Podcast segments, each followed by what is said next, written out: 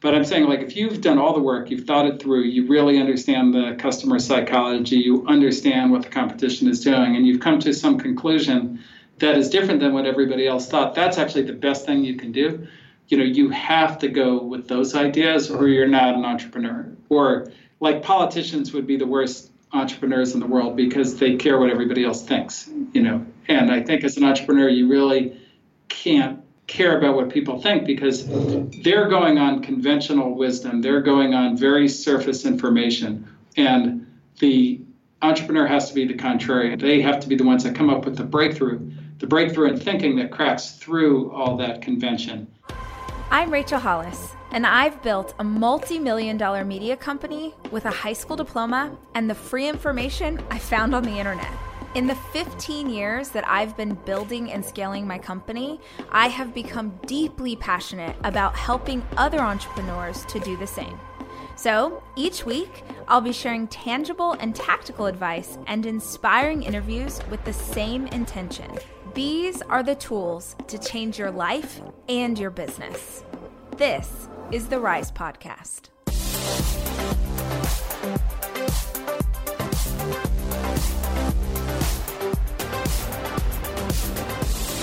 I'm freaking out today, guys. Uh, I have dreamed of having this podcast guest on forever and ever, and I've never like prepped so hard for anything in my life, which is hilarious. Um, ben, for people who are not a super nerd like me, who maybe don't know who you are, will you give us a little bit of backstory on what you do, what you're all about, all that jazz? Sure, sure. So, well, I started uh, my career as an engineer, then I became an entrepreneur. Um, had a challenging time as an entrepreneur, but it ended okay, um, which I wrote a book about called The Hard Thing About Hard Things. Um, and then I, be, I started a venture capital firm called uh, Andreessen Horowitz in 2009. And that venture capital is basically investing in new businesses and um, you know, in exchange for equity rather than debt and helping entrepreneurs build companies. So that's what I've been doing. Very cool. Um, I'm. I don't even really remember how I first heard about the hard thing about hard things, but I think that I discovered it pretty quickly after it had come out, and I have to tell you what a massive big deal that book was in my life as an entrepreneur, uh, because when you are running and scaling a business, uh, I think in particular as a woman, uh, didn't feel like there were a lot of resources or places that I could look for people who understood how hard it was. And I remember reading that book like it was the Bible. Like I, I, I know it maybe sounds silly, but for me, it was the first time that I understood that it is hard for everybody uh, because if you're making this up as you go along and i didn't go to i didn't even go to college like i really I just knew how to grow and I knew how to make money and I knew how to build a community, but I didn't have any other entrepreneurs in my life. And I, I just have to acknowledge what a gift that book was for me. I am not going to get emotional and cry on this podcast. Um, but please know, I'm sure you hear it all the time, but please know like how freaking helpful that was at that time in my life so thank you.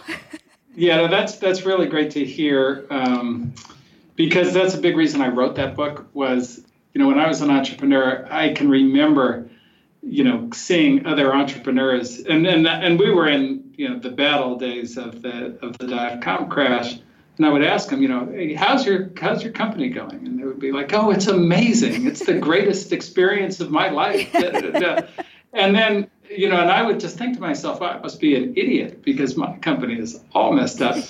uh, but then, you know, as I kind of went further, first of all, they all went bankrupt, so they were lying to me at the time. But yeah. then, as I became a venture capitalist and I meet with entrepreneurs, everybody kind of feels what you're feeling or what you felt, and um, yeah, nobody talks about it. Nobody talks about why you feel that way and and how it goes and how you deal with it. So that was so I appreciate you saying that because that was a big reason I wrote it. Yeah, I I have had the blessing in the last let's say 18 months to have more mentors come around me. Sort of like when you need mentors most is when you're early and starting out. Once you prove yourself, I feel like that's when people are like, "Oh, let me hold your hand." Now that you don't necessarily need it anymore. Um, but one of the things that a mentor It's like borrowing money. They'll lend yes. it to you if you don't yeah. Exactly right. Uh, one of the things that a mentor told me in the last year that has really resonated with me and sort of reminds me of your book is he said, you know, Rach, um, Um, a leader never has two good days in a row uh, it, it, just sort of is life that you could be at the highest high and then another part of your business will experience the lowest low that kind of this is this is what it is to do this work. So um, one of the things that's in that book that i loved so much was the wartime general and the peacetime general.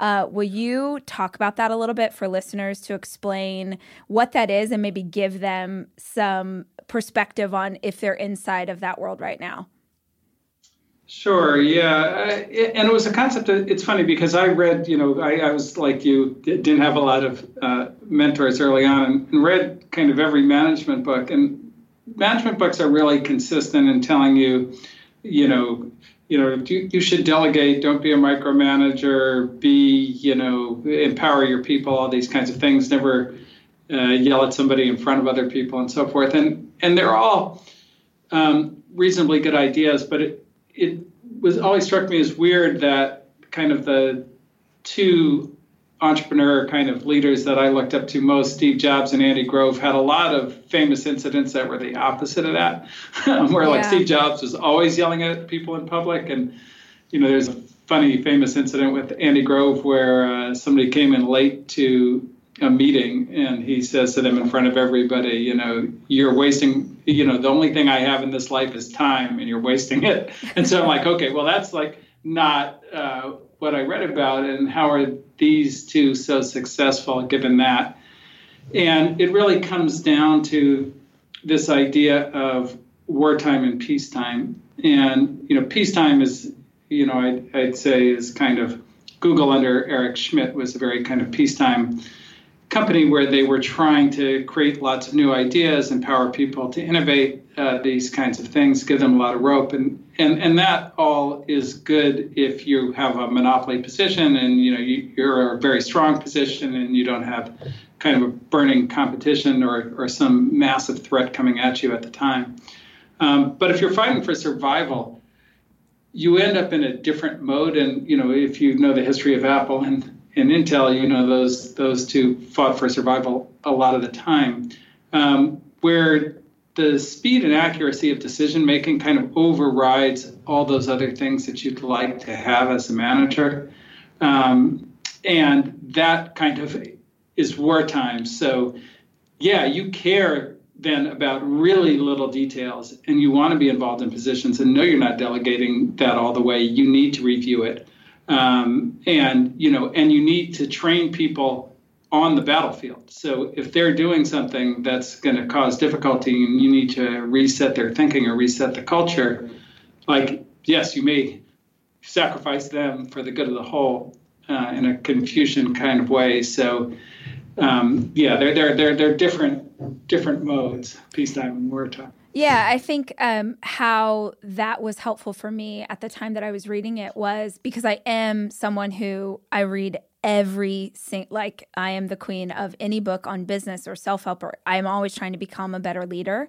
And I'm with you. You read this stuff and you're like, "Oh, I do yes, I want to create that and I want to be this kind of person." But when you have over ordered on your inventory, when you're not making your numbers, when a competition jumps up and all of a sudden the business that you were getting is going to someone else, suddenly creating this sort of beautiful, um, you know, culture where like it it it changes and it has to change. Because if you don't um, lead in a different way, there won't be a business to lead nine months from now. Um, so, uh, yeah. survival is job one. Exactly. Yeah. So, highly, highly recommend that book for anybody who feels like they're walking through a hard season or just wants to get some perspective on what it looks like at a bigger level. Because I think for me as a small business owner, reading about such a massive company having similar struggles, maybe that sounds idiotic, but it just, I thought it's all me because I don't know what I'm doing and I'm getting this completely wrong. And the reality is, I think all of us stumble on the way to creating something great. So I loved that book. And I just, if you're listening and you're in a hard season, freaking go get it. Um, the new book, I okay, so let me just nerd out again. I feel like I'm having such a hardcore fangirl moment with you, which I maybe doesn't happen all the time. Um, but when I heard that you had a new book coming out, I was so excited. And I told my team, I was like, I don't know who the publisher is. Please find out. Maybe um, they will get me an advance copy. And yay, it was Harper, which is also my publisher. So that is uh, great. Uh, that works out. And I'm I'm such a book nerd that I was nervous to open it because I loved the the last one so much that I was afraid, like, what if this sucks? Just frankly. And I was uh, afraid of that too. All right. And I, man, I'm like, what? Uh, I was so pleasantly surprised. I read it in a day. I was nerding out so hard, partially because I'm also a huge history nerd. So finding a way to talk about business through the lens of history, I was like, this is my love language. Uh, will you tell listeners about the new book and what the impetus was for writing that one? Sure. So this is a book about um, culture and kind of how you how you move it is the way I like to phrase it because um, you know you don't really set it and you don't really dictate it even as a leader. You kind of influence it and move it, and shape it. Uh, and it was the thing for me as CEO that I struggled with the most. And I can remember kind of starting out, you know, and I asked advice of kind of the kind of really good old time CEOs, and they all referred to culture. They would say things like, well, you know, pay attention to the culture, Ben. And I'd be like, okay, what does that mean? and nobody ever had an answer for that. And the kind of books that I read on it were really narrow in terms of, you know, weird, like very small experiments that have been run in organizational psychology and things like that. And so it was a question that always bothered me and something that I never felt like I did a great job of as CEO. So I really wanted to to get an answer to this question. And, it, and it's a very nebulous thing because culture is, um, you know, it's all these things that really dictate what it's like to work at your company and how your company performs, but aren't in any of the management techniques. So it's not a KPI or an OKR or a mission statement or any of these things that you can learn how to do and read about. It's, you know, does somebody answer a phone call? You know, do they show up to a meeting on time? Or are they late? Do they optimize a business relationship for the price or the partnership? Like, how do they behave when you're not looking? And, you know, it just was such a, it ends up being such an important question because there is nothing kind of um, in the conventional way that you can do it. And even the conventional advice you get on culture is all wrong. So people will say, "Oh, well, you have to have an offsite and you know decide on your values, and then you put your values in a book, and then you tell people you're going to review them in their performance review." Well, like, how do you know they even got that phone call, let alone returned it? You don't know that, and so that's not how it works. And so I really wanted to kind of get into that, and it turned mm-hmm. out turns out because it's such a complex systems problem, you really have to get, uh, I, I, would say, the gestalt. You have to understand the whole thing to understand anything, and you know, which made the book um, both kind of complex and fun to write. And so, just um, I'm going to probably misquote you here, but uh, because I left my copy at home like a loser because it's all dog-eared and written in. Um, but there was a no line worries. that really struck me. It was something to the extent of culture is what happens when you're not around. It's what your team does when you're not there to tell them what to do. Is that accurate? Yeah, no, that's that. That's right. And, um, and Good. Oh, I was just going to say, and if listeners are uh, because I feel like this is such a buzzword right now. Everybody's talking about culture and has been for the last few years. But if you're listening to this and you're like, oh my gosh, I don't, you know, I own a coffee house or I own a accounting firm or whatever, and I have zero control over what our team does or what the culture is because I have we have it's a mess. Where do they even start? Yeah, so it's interesting, and, and I think a great starting point is, um, you know, comes from the way of the samurai, which you have to start at the definition, which is a culture is not a set of beliefs; it's a set of actions, and which is kind of where the title of the book comes from. Like, it's not what you believe, it's not what you say, it's not the values you put on the wall, it's not what you tweet, it's what you do. It's what you do. That's yeah. who you are as a company and a culture, and how do you get people to do what you need them to do so you can be who you you know who you want to be? And you know it turns out to be subtle and simple. I'll give you kind of um, one quick example that uh, we have. So we're, we're like relatively small like a lot of your listeners and that you know the firm's maybe 180 people. Um, and as a venture capital firm like one of the things because we serve we're in service of entrepreneurs that's kind of the business um, you want every employee to treat entrepreneurs in that process and that struggle and that difficulty that that you've been through with utmost respect because it's a and, and whatever whether they're doing well or poorly you at least have to appreciate how hard it is. Um, and we really wanted that in the culture. But that's a real challenge in venture capital because the behavioral dynamic that drives the way people actually behave is we have money. You want money. You have to come to us to get the money. And then we get to tell you whether you got it. And so what that does to people's psychology is it makes them, you know, think they're the big person and the entrepreneur is the little person. And so we really had to overcorrect to get people back to where we wanted them to be. And so one of the things we put in place in the culture is if you're late for a meeting with an entrepreneur, you you are fined $10 a minute. And so what that does is, okay, you had to go to the bathroom, no problem, $50. You know, oh, you had a really important phone call you were on, no problem, $100. And people would come to me and they'd go, well, why am I paying to work here? You know, that's not fair. Like you should be paying me. I'm working hard. I'm, you know, I have to go to the bathroom. Da da da da. And I, and that's the question that I wanted because the question is what drives the behavior. Because then I say, look, I don't think you really understand how hard it is to build a company. Because if you did, you wouldn't be wasting people's time. You would plan going to the bathroom. You would plan that phone call. And I know you can do it. Because, like, let's imagine you were getting married today. I don't think you would be like five minutes late to the altar because you had to go to the bathroom. Yeah. I think you would have already gone to the bathroom. You know, like, so yeah, I know you can do it. And that kind of reprograms, because every time you go to a meeting, you, you go, damn, why am I planning to go to the bathroom? Why do I have to figure this out? I didn't have to do this at my last job and it's because oh i know why because it's really hard to build a company. And so that kind of gets it into people's nervous system. And that's these are the kind of set of techniques that you end up having to use to kind of move a culture from where it is to where you need it to be. Luxury is meant to be livable. Discover the new leather collection at ashley with premium quality leather sofas recliners and more all built to last. No matter how many spills, scuffs, or pet related mishaps come its way, the leather collection at Ashley is made with the durability you need for the whole family. Shop the new leather collection at Ashley and find chairs starting at $499.99 and sofas at $599.99. Ashley, for the love of home.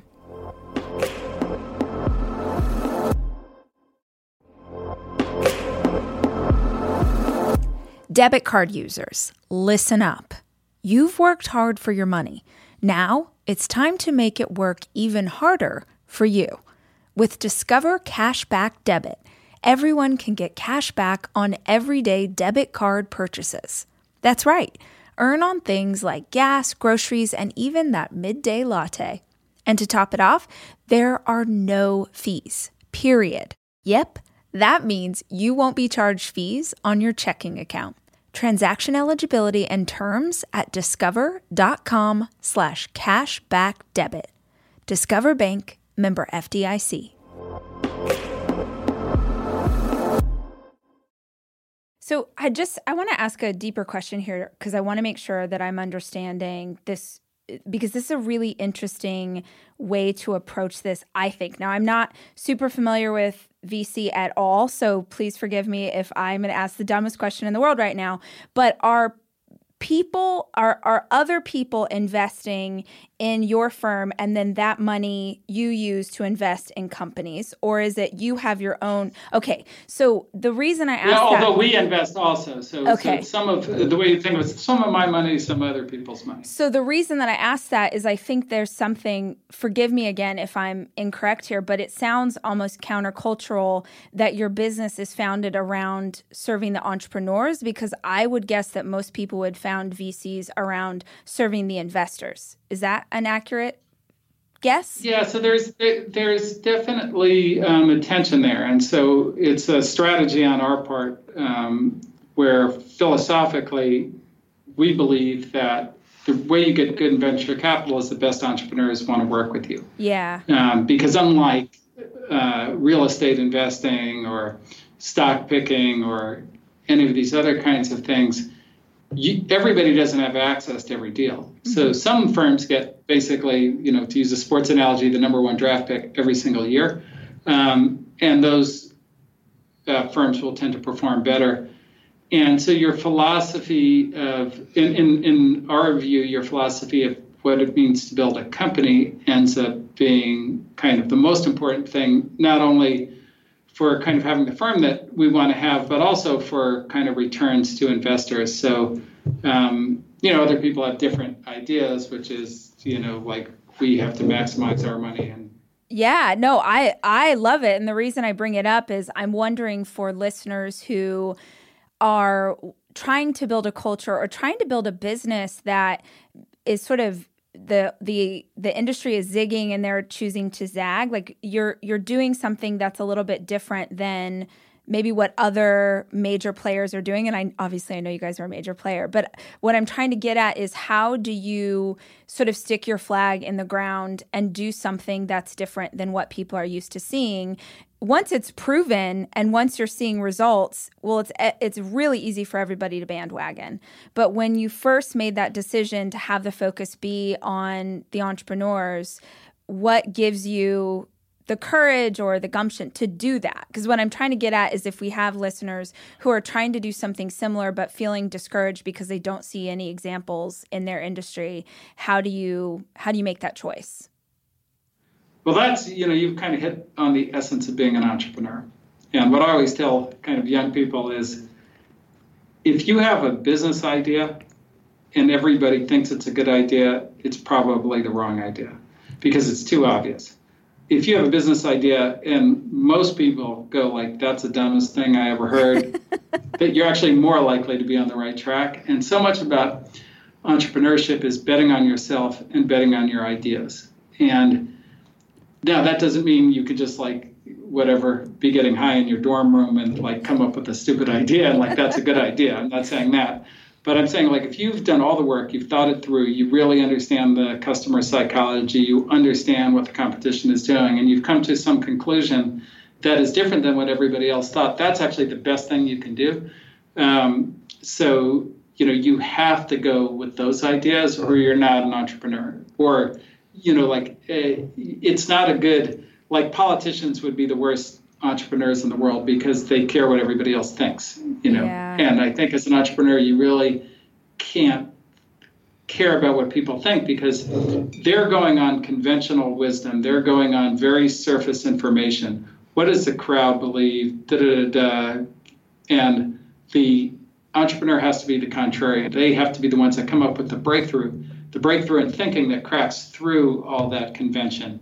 And that's when you get really the, the most exciting outcomes. Absolutely. Uh, one of the things that I, I, said this earlier, but one of the things I loved about the book was how often you use history to illustrate your points. Will you share some of the lessons that are in the book and what inspired you to choose those leaders in particular? Sure, sure. So, well, one, um, is the is Toussaint Louverture and the Haitian Revolution, and uh, you know it's an amazing story because it's the only successful slave revolt in human history, and you know got me kind of wondering like why why no other successful slave revolts, and it just turns out that you know culturally slave slavery is very dehumanizing and it's very destructive to culture because it takes away any long-term thinking, which is essential, kind of an essential building block of how you build a, a strong culture because you don't own your own life or your own tomorrow. Um, and then you go, well, military culture has to be very long-term thinking, and then it's very high trust because you have to be able to, you know, you need people to trust the order to carry them out and so forth. And so the story of the Haitian Revolution is really the story of Toussaint kind of transforming slave culture into military culture. And he did it through like a variety of amazing techniques. And one of the things that uh, a lot of entrepreneurs struggle with, and I talked about kind of Uber struggling with this um, in the book, is what do you do with ethics? and, and, people like us people think, oh yeah, I'm a good person, therefore I'll have an ethical company. Well, maybe, you know, but like what's really happening that you have to realize is every kind of you're putting all these incentives down to go get the number, to go win the deal, to do this, but like what are you doing that's as strong to stop people from, you know, cheating or breaking the law or this and that? And a lot of kind of entrepreneurs will just assume that people will do the right thing. Or they'll say do the right thing, which is not enough um, and then they get into trouble. They go over the line, and so you know he has this problem uh, of you know how do you manage that in the Haitian Revolution, and it was really interesting his approach to it. So this was a war over sugar, the kind of war in Haiti, and you had three European superpowers: the French, the Spanish, and the British. All fighting, and it's a very mercenary war, as you would expect, because it's over sugar. And they basically paid soldiers via pillaging. So Toussaint's in there with his slave army. They, they have nothing. They're half starving. They're you know they're they're naked almost. They barely have any clothes. Um, and he puts down this rule that no pillaging. And everybody's shocked. They're like, "What do you mean? Like, hey, you know, don't you want to win the war? You got to motivate the soldiers, all these kinds of things." And he's like, "No, look, because we're fighting. They're fighting for sugar. We're fighting for liberty, and you can't achieve liberty if you take liberty away." And so the stories in it are really remarkable in that, um, you know, you'd have the story of like the French go in, they set the plantation on fire, they kill all the animals, they start raping everybody, they steal all the stuff, and then the slave army comes through the same town, and they touch nothing. You know, n- nobody's touched, no violence, no nothing. They ended up uh, supporting the locals in Haiti. Ended up supporting Toussaint um, over the European soldiers, which is, you know, I mean, these are Europeans. The European locals supported the slave army over the European armies. You know, it just shows the power of of ethics, and you know, he did a, a, number of like really amazing things to to achieve those outcomes, and to the point like the white women in the colony referred to Toussaint as father, like he was family to them, um, which isn't? You would never think you could achieve something like this if you read anything in kind of the news today. You would go like, you can't overcome like that level of racism mm-hmm. with that kind of behavior but he absolutely did. And so it's a quite amazing story. Um, but you know one of the reasons i use these examples is it's difficult for people to see their own culture. So I, I you know and i went through this a lot. Like i would really emphasize with my entrepreneurs you know you need to pay attention to new employee orientation and how that works and what it's like your first week on the job in your company. And literally nobody would listen to me on that, and I would explain to them all the reasons. Um, so the way I address it in the book is um, through a prison story. And the story is basically uh, Shaka Senghor, who's in prison for murder, um, comes into jail, and his first day out of first day in jail, uh, he's in the rec area, and a prisoner walks up to another prisoner and stabs him in the neck. And the prisoner bleeds out and dies. And the person who stabbed him throws the shank that he stabbed him with in the trash can and goes to the cafeteria and has a sandwich. And Shaka says to me when he's telling me the story, he said, So I had to ask myself, could I do that?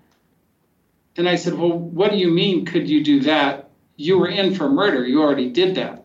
And he said, No, no, no, Ben, you don't understand.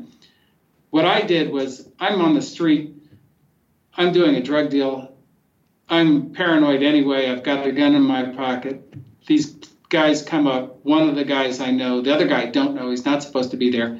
He's not supposed to come out of the car. He comes out of the car. He's a threat to me. I react and I shoot him. That's what I did. This guy spent weeks fashioning a two liter bottle into a weapon and then decides, am I going to wound this guy or am I going to kill this guy? Will I stab him in the stomach or stab him in the neck? And he decides he's going to kill him and he kills him and then throws it in the trash and keeps it moving to the chow hall and has a sandwich like it's nothing. He said, I couldn't do that. But I had to ask myself, could I do that in order to survive?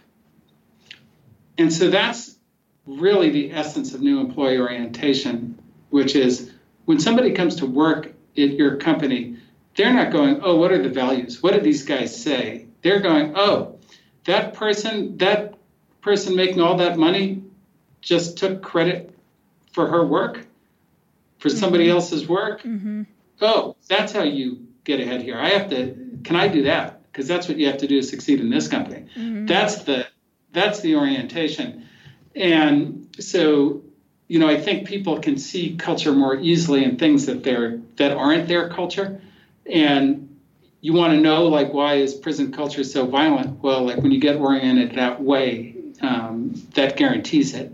And why is your company a certain way? Well, what is it like when new people come on? Like, what do they learn about behaviors uh, that they're going to emulate and they're going to copy? And most people don't even think about that. They don't pay attention to it. They think that giving somebody a card with their corporate values is going to do anything. Um, but every employee has already been to other companies where the corporate values are just hypocrisy because there are a bunch of things that nobody follows. So, you know, kind of getting into those, those type of issues, you know, helps me describe sort of the things that, that are effective and are ineffective. I am taking my four children away this weekend to go skiing. And I think if you're a parent like me, you understand how important it is to have a kitchen available to you when you have four kids, which is why Airbnb is always the place that I head to just make the vacation easier. And I have always used Airbnb as a place to stay, whether it was for work or family or a girls' weekend. But more and more, my friends are using Airbnb in a totally different way as a business, as a way to invest in property and earn money for it. While you're away, your home could be an Airbnb. Hosting can easily fit into your lifestyle, and it's a great way to earn some extra money. Your home might be worth more than you think. Find out how much at airbnb.com/slash hosting.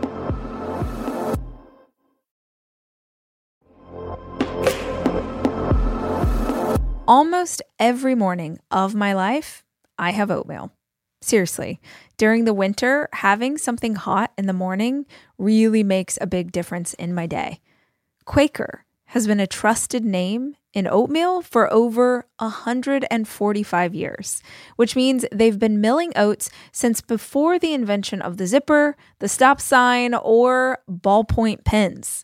Quaker has something for everyone whether it's old fashioned or quick oats that are good for cooking or baking. And while a ton of things have changed, the good stuff remains the same. Quaker, getting up to some good since 1877. Look for Quaker Oats at your local grocery store.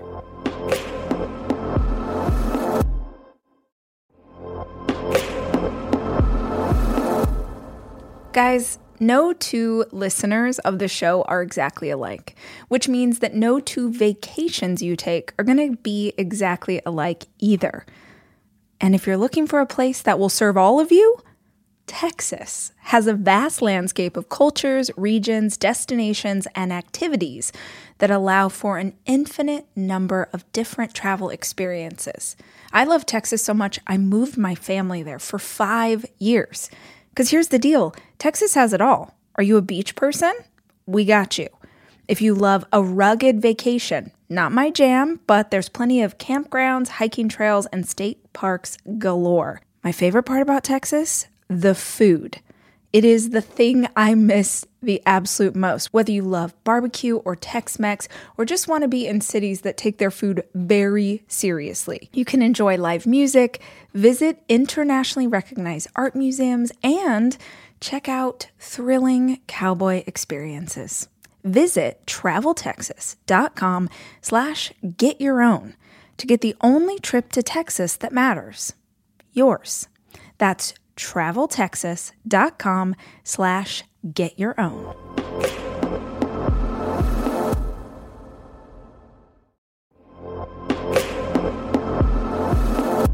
To me, being healthy is really grounded in nutrition.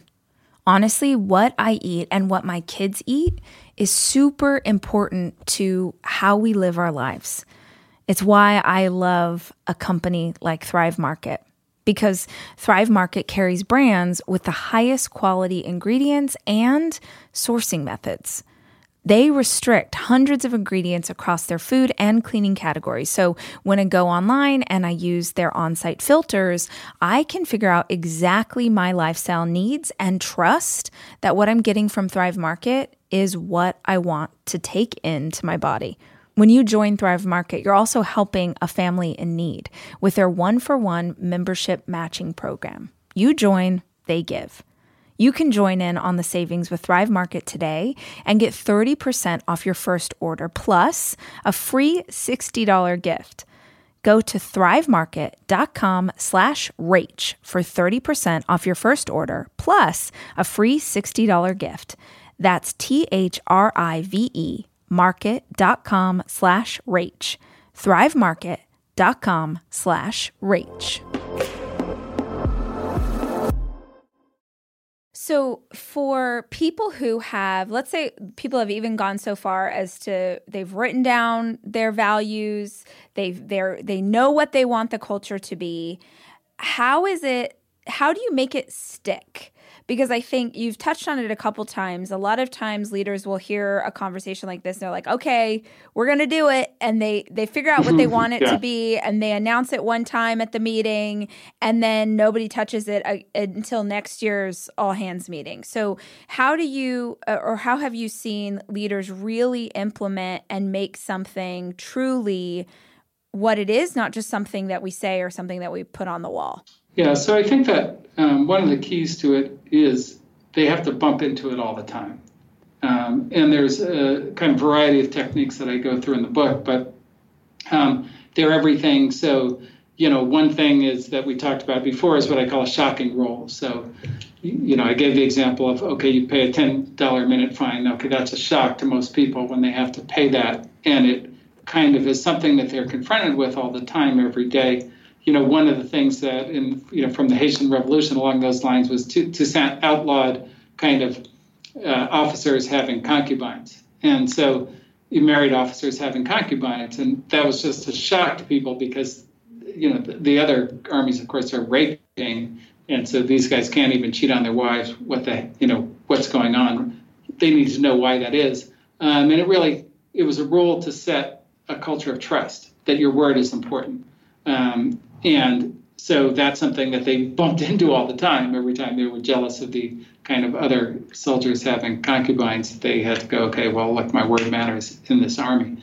Um, and so that's something that you bump into every day. Another kind of technique that's very effective is if there's a story that's so good um, that it becomes lore in the company, then everybody knows that story and it gets into everybody's consciousness that that's how they need to behave. And probably the you know the greatest example of a long-lasting culture is the uh, the samurai culture, Bushido, or the way of the warrior. And they were fantastic at this. And one of one of uh, my favorite stories is uh, the story of the Chaiken uh, Marikashi, uh, which is basically a genealogy. So in ancient Japan, the biggest status symbol was your genealogy uh, like basically the scroll of all your ancestors and you know you know who your grandfather and great grandfather and so forth and your whole family tree. And there was a guy by the name of lord soma who had this amazing um, genealogy like recorded and it was on this um, scroll and everybody knew it. It had a name the chaiken marikoshi and everybody was so jealous of him. A samurai working for him who was a very mediocre samurai, clumsy, not very talented, and so forth. But he really liked him because he was a really kind of good person and very loyal. Um, and so one day, Lord Soma's house catches fire, and it is burning like, I mean, engulfed in flames, burning down. There's no way to save it. And the genealogy is in the house. And so the samurai says, um, and Lord Soma is so sad about the genealogy, and samurai says, I'm going to go in and get it. And Lord Soma says, No, you're guaranteed to die. I don't want to lose you and the scroll. Like it's gone, it's over. Don't worry about it. Before he can finish talking, the samurai's in the house. So after the house burns down, they go out to, to look for him, and sure enough, like he's burnt to a crisp, face down. Um, but they notice there's a pool of blood around his body. They can't figure out why he's bleeding. And so they turn him over, and there's a slit in his stomach. And they reach into the slit, and inside his stomach is the genealogy. Um, he cut himself open and saved the scroll, you know, for everybody. And that, that went on to be known as the blood genealogy. And it's a story of look, you can redeem yourself entirely by being loyal. That's how important loyalty is. And you could be mediocre your whole career, but be a legend you know, if you have loyalty to that degree. So that that kind of story sets a culture in a way that all the talk could never do, um, because who could forget a story like that? Or or a name like that, the blood genealogy. I'm I'm smirking as you're telling the story because I'm like, who else uses these analogies to explain modern day business principles? this is my favorite. Um, I'm you know I'm curious as you're speaking. It's the first time that it's like really clicking in for me how often you're speaking through essentially like war soldiers because even in prison i'm thinking it's a similar like why is that culture so similar to what it is to create a business? Well i think you know a lot of the examples are kind of extreme situations and you get a lot of clarity from that because you know it's hard to go well you know if you do this then you know people will be political and people go, okay, yeah, I'll have some politics, whatever. But like, okay, if you don't do this, then everybody's going to die. Then people get like the sharpness about it. Yeah. Uh, and and I think that's you know works effectively in that way, and that was certainly the case in the Haitian Revolution and in the kind of samurai culture. Hey, actually, one of my favorite stories in the samurai culture is like a key on culture is you have to balance things because they can get out of hand if they're interpreted all one way. So, for example, um, at Slack, Stewart, my friend Stewart Butterfield uh, had this cultural value, which was empathy. Um, and you know what he meant is you need to understand somebody else's point of view before you kind of push your own. You need to like be empathetic to why they think a certain way about something, which is an important thing in a company, right? Because somebody in marketing has a different view than somebody in engineering, and you need to understand what that perspective is before you start pushing your agenda. And that was what he meant. um, but what they did was it became sort of weaponized in the sense that, you know, if somebody got a bad review from their manager, they would say, oh, to their manager, you're off culture because you're not being very empathetic and so that's like such a corruption of the idea. But that happens all the time in culture. And so if you go to the samurai, one of the things that they did was, and one of my favorite stories is they had this honor culture, which is basically, and, and it was kind of for protection because if somebody insults you, you know that's a little bit of a diagnostic on whether they can like steal from you kill you do all these things. So like you never let anybody insult you under any circumstances. Like if they insult you they're going to die. That's kind of the culture. So there's a story of the samurai who has a flea on his shoulder and another person says excuse me you have a flea on your shoulder and the samurai cuts his head off. And he's like well why'd you cut his head off? And he's like well you know i'm not an animal. I don't have fleas. Yeah that was an insult and so that's the you know that's how far it went so they kind of had to pair that virtue as we call it and we call them virtues as opposed to values because what you do not what you believe um, and the the kind of counter to that was politeness and politeness in japanese culture is a really amazing thing um, because it's much more than was what what it is in our culture. And if you've ever been to Tokyo, you kind of experience it. It's quite a thing. Um, and what it means in Japanese culture and the samurai culture is it's the greatest way to show love and respect for the person that you're dealing with. And so it's the complete set of rules for not getting your head cut off in, in a sense. Because if you respect me, you will treat me like this. You'll bow like this. You'll serve me tea in this way, and so forth. And so there's a very, very elaborate scheme. But then you still have to keep that in check because if what if people are just lying to kind of get your good graces and they're being polite but they don't really mean it? And so they have this thing that politeness without veracity is empty. There it's nothing. And so they really kind of construct uh, a culture that's got many dimensions to it so that they get it right. And uh, you know and, and this is something that you really have to ask you know so coming up with okay, here are the ideas of what we want to be, but then like how are they going to play out when implemented is a is a kind of a big part of, of what you're trying to do. Absolutely. Uh, so before uh, I want to be mindful of your time, and before we wrap up, I'm gonna just ask a super selfish question because how often do I get the opportunity to speak to you? Never once in my life. Um, and and maybe this is something too that listeners can get a bit out of. Um, I have been an entrepreneur for 15 years, and in the last 18 months, it has exploded and scaled to a place that I didn't even know was possible, and I'm the biggest dreamer on the planet. So this has been a crazy ride. Um, as Congratulations! Thank you. Uh, as we're going into 2020, coming off 2019, where um, just I can't even express to you the revenue growth that we've had um, and we're laying out budgets for for 2020 and how do you um, keep dreaming big but also it, do you try and go as big as you did do you try and like i have no concept for how to set goals when you just smash the absolute crap out of what you thought you could do does that make sense so yeah, and I no, and I'm like, who do I so, ask about this? So I'm going to ask Ben Horowitz. Lot, there's a lot in that question. Um, the mistake that people most often make in terms of kind of setting the goal too high, it you know does have to do with budgeting. So you say, okay, I think we can triple revenue next year.